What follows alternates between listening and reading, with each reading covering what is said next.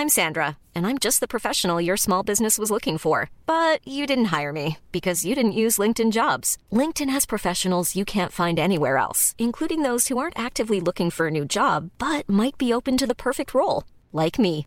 In a given month, over 70% of LinkedIn users don't visit other leading job sites. So if you're not looking on LinkedIn, you'll miss out on great candidates like Sandra. Start hiring professionals like a professional. Post your free job on linkedin.com/people today. Heraldo Podcast, un lugar para tus oídos. Noticias del Heraldo de México.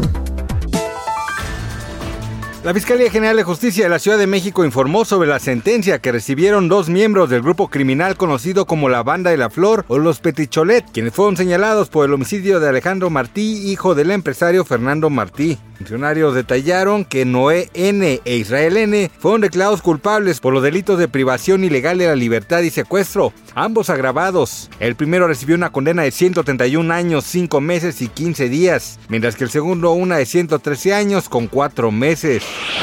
Tras una persecución y balacera sobre la carretera a Puentecillas en Guanajuato, fue asesinado a balazos el subsecretario de Seguridad Ciudadana de la capital, Alejandro Camacho Escobar. El funcionario fue emboscado por hombres armados, quienes dispararon con armas largas desde una camioneta de la marca Chevrolet tipo Avalanche, color negro.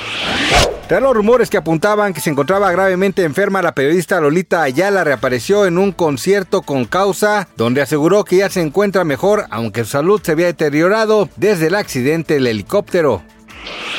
En el marco de la reunión de los presidentes de China y Rusia en Moscú, el mandatario Xi Jinping emitió un terrorífico discurso que creó un inmenso pavor a nivel mundial. El hombre más importante de la región asiática le dijo a su homólogo Vladimir Putin que se avecina un cambio que supuestamente no ha ocurrido en 100 años.